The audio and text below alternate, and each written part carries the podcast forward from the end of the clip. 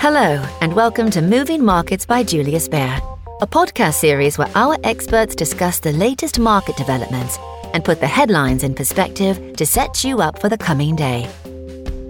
Please listen to the important legal information at the end of this podcast.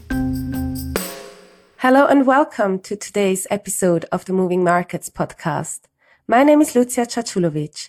I am an investment writer at Julius Baer in Zurich, and I'm happy to be joined today by Helen Freer from Investment Writing with the Markets Wrap Up and Dario Messi from Fixed Income Research on the FOMC meeting. So let's get started. Helen, could you please give us an overview of what has happened in the markets? Yes, of course. Good morning, Lucija, and good morning to everybody listening. All the major US markets fell yesterday. The Dow Jones lost 0.7%. The Nasdaq was the biggest loser with the Nasdaq Composite falling by 1.9% and the S&P 500 ended the day down 1.2%. Within the S&P, just three sectors posted a positive return over the day, and they were utilities, healthcare, and real estate, while the biggest underperforming sector was consumer discretionary, followed by telecommunications and then technology. Perhaps things could have been worse though, because there was some positive news when the earnings came out from Alphabet, Microsoft and Texas Instruments. These companies all posted double digit quarterly revenue growth and also expressed their optimism regarding the next few months. The shares of all three companies rallied in late trading. In Europe, the FTSE 100 ended the day flat, but all other indices closed in the red. The Eurostoxx 50 lost 0.8%. In treasury markets, US 2 and 10 year yields rose in Tuesday's US trading session. And in overnight trading, the two year yield has fallen by one basis point to 3.04%, while the 10 year yield is little changed at 2.8%.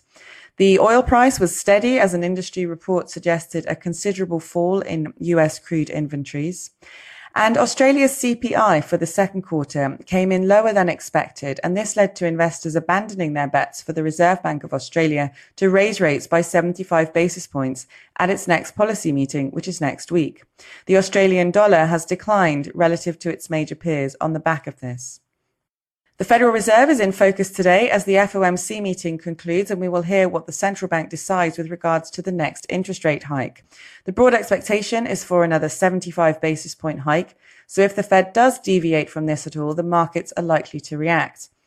As well as the interest rate decision, investors will be keenly awaiting signals on the central bank's current views and intentions regarding the high inflation and the rising recession risk. And President Joe Biden will reportedly be speaking to the Chinese leader Xi Jinping tomorrow, with fresh tensions arising over Taiwan. This will be the first time the two presidents will speak since March. In corporate news, Credit Suisse has reported a larger than expected loss of 1.59 billion Swiss francs in the second quarter. The company also named Ulrich Körner as the new CEO. He will replace Thomas Gottstein on the 1st of August. And UniCredit has posted second quarter profit that was double the estimated figure. And it also raised its full year target, expecting to benefit from rising interest rates in Europe. This week marks the busiest in the earnings season, so there are a whole host of companies reporting today, including Airbus, Carrefour, Holcim, and BAT. In terms of economic data, the German consumer confidence figure came out this morning at minus 30.6, which was slightly worse than estimated and consumer confidence and economic sentiment data for Italy is due out later on this morning. And stocks in Asia are mixed so far today. When I looked a few minutes ago, the Nikkei was up by 0.3%, but the Hang Seng had lost 1.3% and the CSI 300 was down 0.5%. And futures in the US are up this morning, lifted by some resilient earnings in the US, and European futures were also in the green a few moments ago.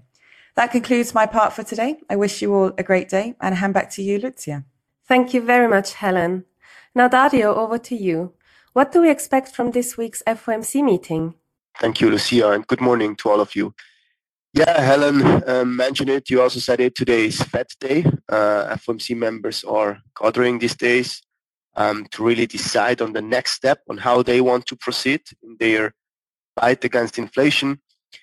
Uh, we expect uh, also the 75 basis points increase today. So from the current range of 1.5 to 1.75 uh, to this two and a quarter to two and a half percent.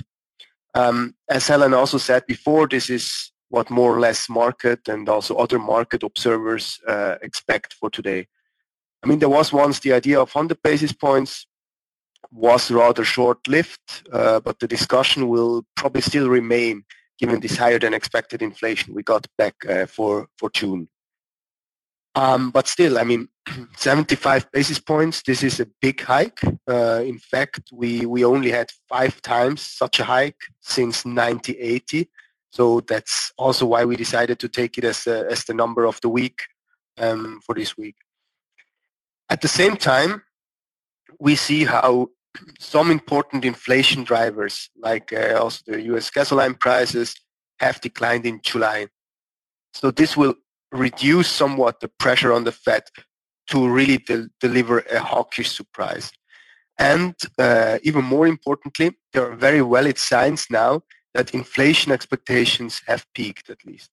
So from a household perspective, we know that the University of Michigan Consumer Survey, um, we learned uh, last time, you might remember, how Powell gives quite a prominent role to this survey. And we see how consumers expect less inflation over longer term now. And that's really reassuring for the Fed because yes, the Fed acts on actual inflation prints at the moment, but what Powell and his team really worry are inflation expectations and, and the de-anchoring there. Because ultimately credibility and anchored inflation expectation, that's all a central bank got and needs to really defend. Um, also looking at the bond market and the treasury inflation protected uh, treasury market, break-even inflation rates, so basically inflation expectations priced in the markets, came also down considerably. Uh, we shouldn't wonder too much about this fact. We see how supply bottlenecks are easing and at the same time also how economic activity is slowing.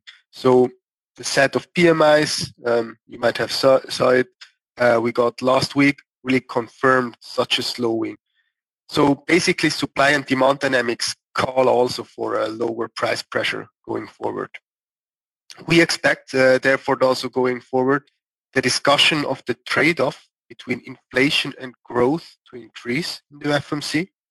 And uh, the focus will, will slowly but surely shift from this inflation fighting only mode to a more balanced approach. So a more flexible and data-dependent Fed. Uh, from a fixed income strategy perspective, we don't see any reason to change uh, our course in such such an environment. Defaults uh, will pick up, yes, but reasonable corporate credit exposure remains our favorite at this point. That's it from my side. Back to you, Lucija. Thank you, Dario. And with that, we conclude today's episode of the Moving Markets podcast. Thank you very much to our speakers and thank you all for tuning in. We do hope that you'll join us again soon. Goodbye for now. You have been listening to Moving Markets by Julius Baer. If you like what you've heard, subscribe to our show on Spotify, Apple Podcasts, Google Podcasts, or wherever you listen. To learn more about Julius Baer, our people, or our latest thinking, visit us at www.juliusbaer.com. This is a podcast disclaimer. The information and opinions expressed in this podcast constitute marketing material and are not the result of independent financial or investment research. The podcast content is intended for information purposes only and does not constitute an offer, a recommendation, or an invitation by or on behalf of Julius Baer to buy or sell any securities, security based derivatives, or other products, or to participate in any particular trading strategy in any jurisdiction. Julius Baer does not accept any liability for any loss arising from the use of the podcast content. Please refer to www.juliusbaer.com forward slash legal forward slash podcasts for further other important legal information.